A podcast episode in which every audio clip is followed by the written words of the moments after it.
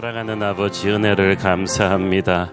새벽에 지치고 피곤한 육체를 깨워서 기도의 자리에 엎드린 우리 사랑하는 성도들 한 분 한 분 축복해 주시고 혼탁한 세상 가운데서도 오아시스 생명수 같은 주님의 말씀 먹고 살아나게 하옵소서 예수님 이름으로 기도했습니다. 아멘. 할렐루야. 이 아침에도 원근각처에서 또 국내외에서 우리 생방송 우리 새벽기도 예배에 함께 동참하고 계신 국내 모든 성도님들에게 하나님의 크신 은혜가 충만하게 임하기를 소원합니다. 항상 머리가 복잡하고 힘들다 할지라도 이렇게 기도의 자리에 엎드리면 이유를 할 수 없게 마음의 평안이 오고 정리가 되게 하시는 우리 하나님의 은혜를 찬양합니다. 오늘 우리에게 주시는 하나님의 말씀 어, 읽기 전에 어제 본문 우리가 좀 커버를 제대로 못한 게 있어요. 어제 본문 16절 어, 함께 읽겠습니다. 그 이름을 믿음으로 그 이름이 너희가 보고 아는 이 사람을 성하게 하였나니 예수로 말미암아 난 믿음이 너희 모든 사람 앞에서 이같이 완전히 낫게 하였느니라. 하나님의 역사는 누구도 부인할 수 없을 정도로 확연합니다. 자신들이 직접 목격한 것이기 때문에 그 누구도 부인할 수 없습니다. 그렇기 때문에 베드로는 안진뱅이가 일어난 이 기적 앞에서 지체 없이 예수를 전한 것입니다. 십자가를 전하고 부활을 전했습니다. 안진뱅이가 일어나는 기적은 복음 전파의 힘을 실어주기 위해서였습니다. 기적은 결국 메시지를 위하여 있는 거예요. 사도행전에서는 결코 사람의 눈을 즐겁게 하기 위한 그런 매직쇼 같은 기적은 하나도 없었습니다. 모든 기적은 사람을 살리고 하나님을 믿게 하려는 하나님의 도구였습니다.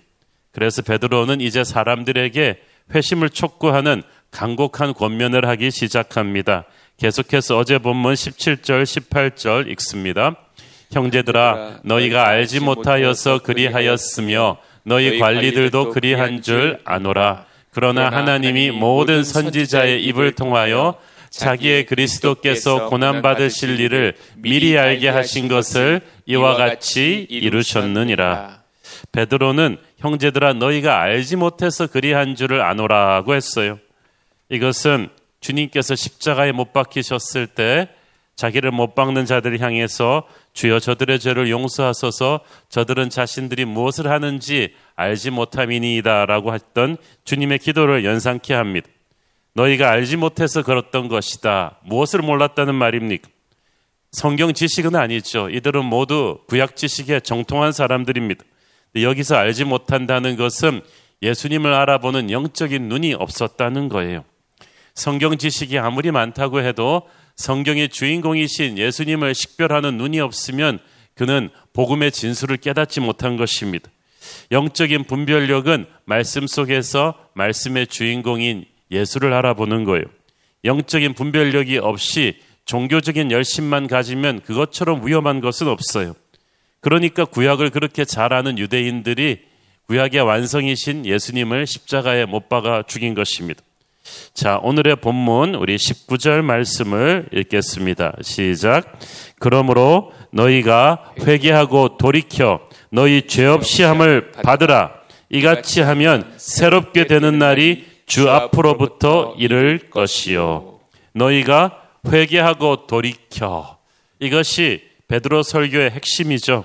회개는 첫째는 죄로부터 돌아서는 것이고 둘째는 하나님께로 돌아오는 것입니다. 이 두 개가 다 완성이 돼야 완전한 회개가 됩니다. 회개하라는 말은 나쁜 소리가 아닙니다. 천길 낭떠러지가 코앞에 있는데 그걸 모르고 계속 가려는 차에게 돌아서라고 말하는 것이 어찌 나쁜 일이겠습니까? 우리를 살리려고 돌아서라고 하십니다. 우리를 살리려고 회개하라고 하십니다. 사랑하니까 회개하라는 것입니다. 회개하라는 말에는 우리를 살리려는 하나님의 사랑이 흠뻑 들어 있습니다. 그래서 회개하라는 말은 축복의 말인 거예요. 시집 장가 가는 것보다 더 중요한 것이 회개하는 것이고 돈 버는 것보다 더 중요한 것이 회개하는 것입니다. 회개하면 두 가지 축복이 있다고 했습니다. 29절에 보니까 첫째는 회개하면 죄 없이 함을 받게 될 것이요. 영어 성경에 보니까 your sins may be wiped out. 마치 칠판에 글씨 지워 버리듯이 죄가 흔적도 없이 깨끗이 닦여서 없어진다는 뜻입니다. 사람이 죄 짓고는 못 산다는 말이 있듯이 죄를 지은 인간의 가슴에는 평안이 없습니다. 기쁨이 없습니다. 이 죄 문제는 시간 간다고 해결되지 않습니다. 선한 일 한다고 해결되지 않습니다. 죄 문제를 해결하는 길은 하나님 앞에 회개하는 길 뿐이고 회개하면 예수님의 보혈이 우리의 죄를 씻어 주십니다. 회개하면 새롭게 되는 날을 주신다고 했어요. Your times of refreshing will come from the Lord. 회개하면 주님으로부터 상쾌하게 되는 날, 유쾌하게 되는 날이 온다고 했어요. 이 상쾌하게 된다는 말은 마치 더러운 몸이 깨끗한 물에 샤워하듯이 내가 끔찍한 죄의 권세로부터 해방되는 날입니다. 마귀의 세력으로부터 해방되는 날입니다. 모든 염려와 근심과 걱정과 불안으로부터 해방되는 날입니다. 마음과 영이 새롭게 되는 길은 회개하는 길뿐입니다. 우리가 회개하고 돌이키면 하나님이 주시는 유쾌한 날이 새로운 삶이 나를 지배하게 될 것입니다. 20절 읽습니다. 또 주께서 너희를 위하여 예정하신 그리스도 곧 예수를 보내시리니 자 주께서 너희를 위해서 예정하신 그리스도라는 말을 주목하십시오. 예정하셨다는 말은 오래전부터 계획하시고 준비하셨다는 뜻이에요. 하나님께서 예수님을 그냥 너 가볼래 그러면서 그냥 아무 생각 없이 툭 보내신 거 아닙니다. 이미 오래전부터 하나님께서 고민하시고 오랫동안 생각하셔서 예수님을 보내시기로 준비하셨어요. 쉬운 일이 아니었습니다. 우주 전체를 통해서 무서운 분열이 있었습니다. 하나님을 거역한 사탄이 조장한 태초부터 있어 왔던 분열입니다. 사탄이 인간을 죄짓게 함으로써 하나님과 사람 사이를 분열을 시켰어요. 하나님으로부터 분열된 인간은 나가서 얼마나 많은 파괴를 저질렀습니까? 영적인 세계의 반역이 눈에 보이는 세계의 타락으로 그대로 이어져 버렸습니다. 인간은 하나님을 역사의 가장자리로 밀어내고 자기가 역사의 센터가 되려고 했습니다. 그러나 그 인생은 너무나 많은 파멸과 혼란뿐이었습니다. 그러나 하나님께서는 인간을 포기하지 않으셨습니다. 하나님의 아들 예수 그리스도를 준비하셨다가 하나님의 때 이 땅에 보내셨습니다. 예수님의 십자가 죽음과 부활을 통해서 마귀의 권세를 무너뜨리고 우리를 자유케 하셨어요. 그때부터 하나님과 인간 사이의 분열이 치유되기 시작했습니다. 영적으로 갈라지고 무너졌던 세상이 치유되기 시작하셨습니다. 하나님이 보내신 독생자 예수 그리스도는 바로 너희를 위해서 주신 선물이라고 했습니다. 하나님께서 얼마나 오래 이 선물을 준비하셨습니까? 에베소서 1장에 보면 하나님께서는 이미 창세 전부터 우리를 정하시고 예정하셨다고 했습니다. 우리를 위해서 그 오랜 세월을 영원한 생명을 준비해 놓으시고 그 축복을 주시기 위해서 기다리셨다는 뜻이에요. 내가 하나님을 몰랐을 때도 하나님은 나를 사랑하고 계셨습니다. 내가 세상에 태어나던 때부터 어머니 복중에 있을 때부터 내가 하나님을 믿지도 않고 감사하지도 않을 때 또 하나님을 믿는 사람들을 핍박하던 때에도 하나님은 나를 기다리고 계셨습니다. 그 생각을 하면 얼마나 감사한지 모르겠습니다. 우리 한 사람 한 사람 모두 예수님을 믿게 된 상황과 때가 다 다르죠. 그러나 분명한 것은 하나님께서 우리 인생을 쭉 지켜보고 계시다가 결정적인 순간에 우리 마음에 오셔서 우리를 마음을 열어주시고 예수님을 믿게 하셨다는 사실이에요. 그러니까 우리는 하나님의 특별한 관리 대상이에요. 여러분, 그래서 자기의 인생이 홀로 있다고 아무도 상관하지 않는다고 생각하지 마십시오. 하나님께서 여러분을 특별히 관리하고 계십니다. 그래서 우리가 예수 믿고 거듭나게 되면 하나님의 눈길이 항상 자기에게 있었다는 것을 느끼게 되죠. 하나님의 선택을 받은 사람만이 느끼는 특별한 감동이 있습니다. 하나님께서 우리를 만세 전부터 구원하기로 예정하시고 우리의 과거를 섭리하셔서 예수를 믿게 하셨다는 사실을 우리가 다 믿으면 어떻게 됩니까? 미래에 대해서 불안하지 않게 되죠. 우리의 과거를 그토록 섬세하게 인도해 오신 하나님께서 우리의 미래도 가장 좋은 길로 준비하고 계실 것입니다. 이 확신이 요즘 우리에게 절실히 필요하지 않겠습니까? 코로나는 언제쯤 끝날 것인가? 우리는 살아남을 수 있을 것인가? 교회는 살아남을 수 있을 것인가? 그러나 미래가 불안하다면 과거를 보십시오. 하나님께서 어떤 절망 가운데 우리를 살려주시고 구원해 주셨습니까? 여러분의 미래가 그분의 손에 있습니다. 마귀가 여러분을 아무리 흔들어도 불안해하지 마십시오. 우리의 인생은 우리를 위해 돌아가신 예수 그리스도의 손 안에 있습니다. 어느 누구도 우리의 인생을 망가뜨릴 수 없습니다. 우리가 천성 갈 때까지 예수님께서 우리의 인생을 한 걸음 한 걸음 인도하실 줄을 믿으시기를 바랍니다. 베드로는 예정되신 그리스도를 소개하고 난 뒤에 또 모세랑 예수님을 또 소개합니다. 22절, 23절 읽습니다. 모세가 말하되 주 하나님이 너희를 위하여 너희 형제 가운데서 나 같은 선지자 하나를 세울 것이니 너희가 무엇이든지 그의 모든 말을 들을 것이라. 누구든지 그 선지자의 말을 듣지 아니하는 자는 백성 중에서 멸망받으리라 하였고 모세가 예언을 했어 예수님에 대해서 나 같은 선지자라고 오실 메시아를 예언했습니다. 예수님의 모습을 보면은 모세와 흡사한 것들이 많습니다. 그러니까 예수님의 모습을 모세가 미리 예고편 광고같이 많이 보여주었어요. 애굽의 노예 생활에서 이스라엘 백성을 해방시켜 데리고 나온 모세는 우리를 죄에서 해방시키시는 예수님을 닮았어요. 모세를 통해서 십계명이 이스라엘에게 전해졌듯이 말씀이 육신 대신 예수님을 통해서 하나님께서 말씀을 우리에게 전해 주셨습니다. 모세가 하나님과 우리 사이에 끊임없는 중보자였듯이 예수님께서는 십자가 죽음으로 죄와 단절된 우리와 하나님 사이를 중보하셨습니다. 하나로 엮어 주셨어요. 그래서 자신의 인생이 예수님의 오실 인생을 예표하는 점이 많기 때문에 모세는 예수님을 가리켜 나 같은 선지자라고 한 것입니다. 그러나 예수님은 모세와 흡사하지만 모세를 뛰어넘는 훨씬 탁월하신 분이시죠. 그래서 모세도 너희가 무엇이든지 그의 모든 말을 들으라고 한 거예요. 이것은 모세 역시 오실 예수님의 권위가 자신을 넘어선다는 것을 인정하는 것입니다. 그 입술에서 나오는 그 말씀에 우리는 반응하고 순종해야만 합니다. 이어서 베드로는 구약의 모든 선지자들과 예수님을 연결시켜 소개합니다. 24절 또한 사무엘 때부터 이어 말한 모든 선지자도 이때를 가르켜 말하였느니라. 이때란 예수님이 이 땅에 오신 때죠. 사무엘 때부터 모든 선지자란 사무엘이 기름 부어 세운 다이도 왕과 그 이후에 나온 모든 선지자들을 다 총괄해서 일컫는 것입니다.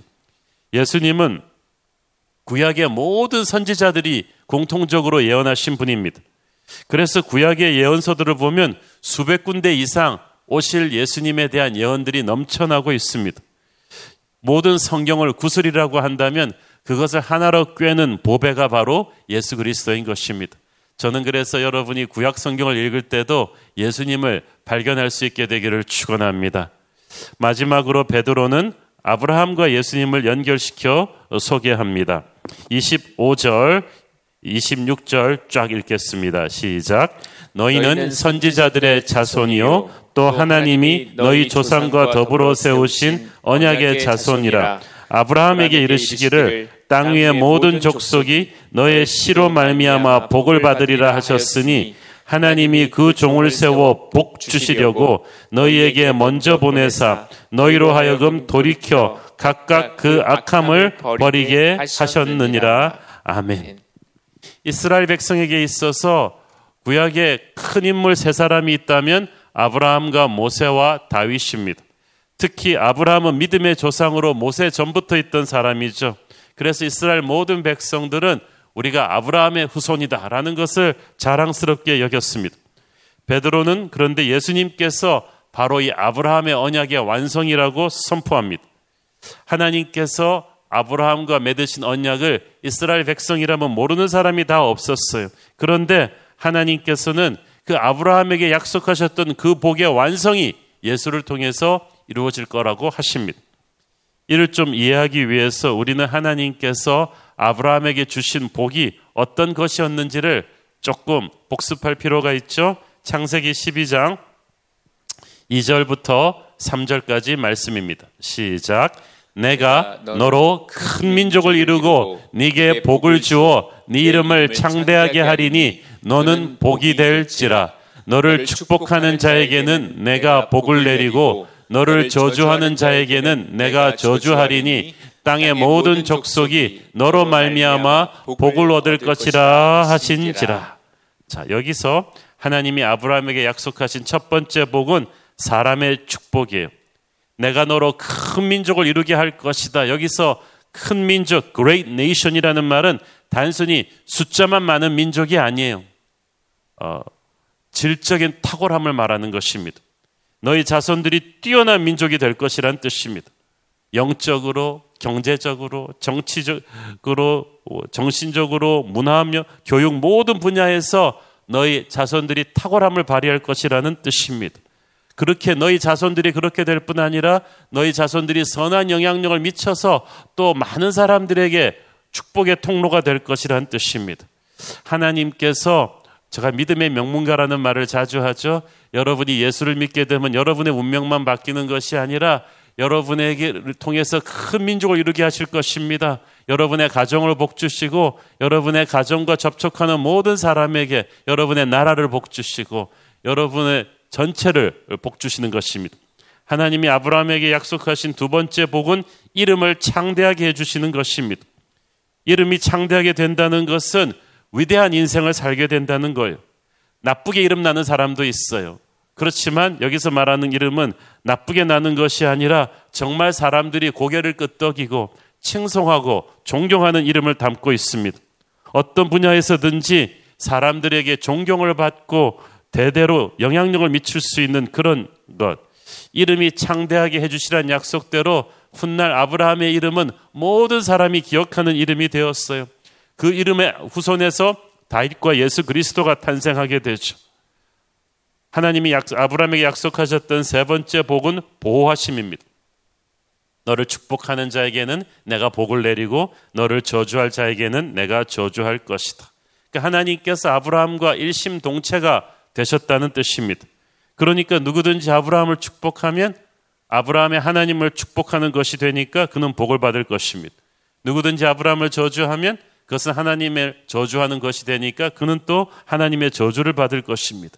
하나님께서 너와 공동 운명체가 되겠다고 아브라함에게 약속하셨어요. 하나님께서 아브라함에게 약속하신 그것처럼 우리가 예수님을 믿고 나면 예수님이 내 안에 계십니다. 내가 주님 안에 있습니다. 그래서 예수님과 나는 공동 운명체가 됩니다. 그래서 주님께서 어디를 가든지 나를 지키시고 보호하겠다고 하십니다. 자, 그런데 25절에 보면 아브라함이 받는 이 복을 땅 위의 모든 족속이 아브라함의 씨로 말미암아 받는다고 했죠. 여기서 아브라함의 씨는 바로 예수 그리스도를 상징하는 거예요. 예수님은 비록 아브라함과 이스라엘의 혈통 안에서 나셨지만 그의 축복은 모든 이 땅의 열방 족속 방언에게 흘러가게 될 것입니다. 이스라엘 사람들은 자꾸 아브라함의 복을 자기들의 민족에만 한정시켜 이해했는데 그들의 기대가 예수 그리스도로 깨어지고 말았죠. 예수 그리스도께서는 이스라엘에게 말씀하셨어요. Your dream is too small. 너의 꿈은 너무 작다. 열방으로 가야 한다. 복음은 이스라엘에서 시작하지만 이스라엘에서 머물러 있지 않는다. 사마리아와 유대와 땅 끝까지 반드시 번져 나가게 될 것이다. 그 꿈을 예수님을 통해서 교회에게 주신 거예요. 26절 다시 읽습니다. 하나님이 그, 그 종을 세워 복 주시려고 너희에게 먼저 보내사 너희로 하여금 돌이켜 각각 그 악함을 버리게 하셨느니라. 너희에게 먼저 보내사 복음을 예수님의 복음을 먼저 유대인들에게 주셨고 그 다음 그들을 통해 이방인들에게 주실 것이라고 하셨습니다. 너희로 하여금 돌이켜 각각 그 악함을 버리게 하셨느니라. 세상을 선하게 변할 수 있는 힘은 복음을 전하는 거예요. 복음을 전하면 사람들이 돌이켜 악함을 버리게 됩니다. 회개하고 거듭난 자들에게는 하나님께서 그때부터 예수님을 통해서 하늘나라의 복을 흘려보내 주십니다. 이것은 아브라함이 누렸던 복이 훨씬 더 업그레이드 된 복이에요. 그때부터는 우리에게 사람의 복이 오죠. 하나님께서 우리를 통해서 우리의 가정을 축복하시고 주변 사람들에게 선한 영향력을 끼치게 하십니다. 그때부터 하나님께서 우리의 이름을 창대하게 해주시죠. 선한 이름의 영향력이 도두고 남게 하시고 또 하나님께서 우리를 보호해 주신다고 하십니다. 세상의 어떤 칼날이 마귀의 어떤 창칼이 우리를 뚫지 못할 것이라고 하십니다. 눈에 보이는 세상의 복은 그냥 왔다 갔다 하는 것입니다. 그러나 예수님께서 주시는 복은 영원히 우리 안에서 새어나는 생명수와 같습니다. 주변 상황이 아무리 힘들어도 하나님이 주시는 복을 누리는 사람은 담대함이 있습니다. 평안함이 있습니다. 다 죽어가다가도 예수의 이름을 부르며 다시 오토기처럼 일어납니다. 예수께서 주시는 복은 갈수록 업그레이드 되는 복이고 내 세대에서 그 다음 세대로 가면은 더욱 깊어지는 그런 복인 것입니다. 그러므로 여러분, 예수 안에 있는 것이 얼마나 큰 축복입니까? 우리를 그토록 사랑해 주시고 축복해 주시는 예수님이 얼마나 귀합니까? 그 예수의 이름이 얼마나 귀합니까? 예수님을 사랑하십시오. 다른 그 어떤 은혜를 구하지 마십시오. 항상 그분만 믿으십시오. 예수님을 오늘도 하루 종일 묵상하시고 순종하십시오. 오늘도 여러 가지 어지러운 세상 뉴스 듣겠지만 그냥 슬쩍 보십시오. 여러분이 깊이 묵상하고 집중해야 될 분은 바로 예수님 뿐이십니다. 오늘도 주님의 복이 하루 종일 여러분을 지키기를 축원합니다. 기도하겠습니다. 사랑하는 아버지 은혜를 감사합니다. 우리가 만세 전부터 주님이 선택하시고 구원하기로 예비하셨던 복된 존재임을 깨닫습니다. 아브라함을 복 주신 하나님께서 이제 예수님을 통해서 우리에게 하늘의 복 주실 줄 믿습니다. 예수님 이름으로 기도했습니다. 아멘.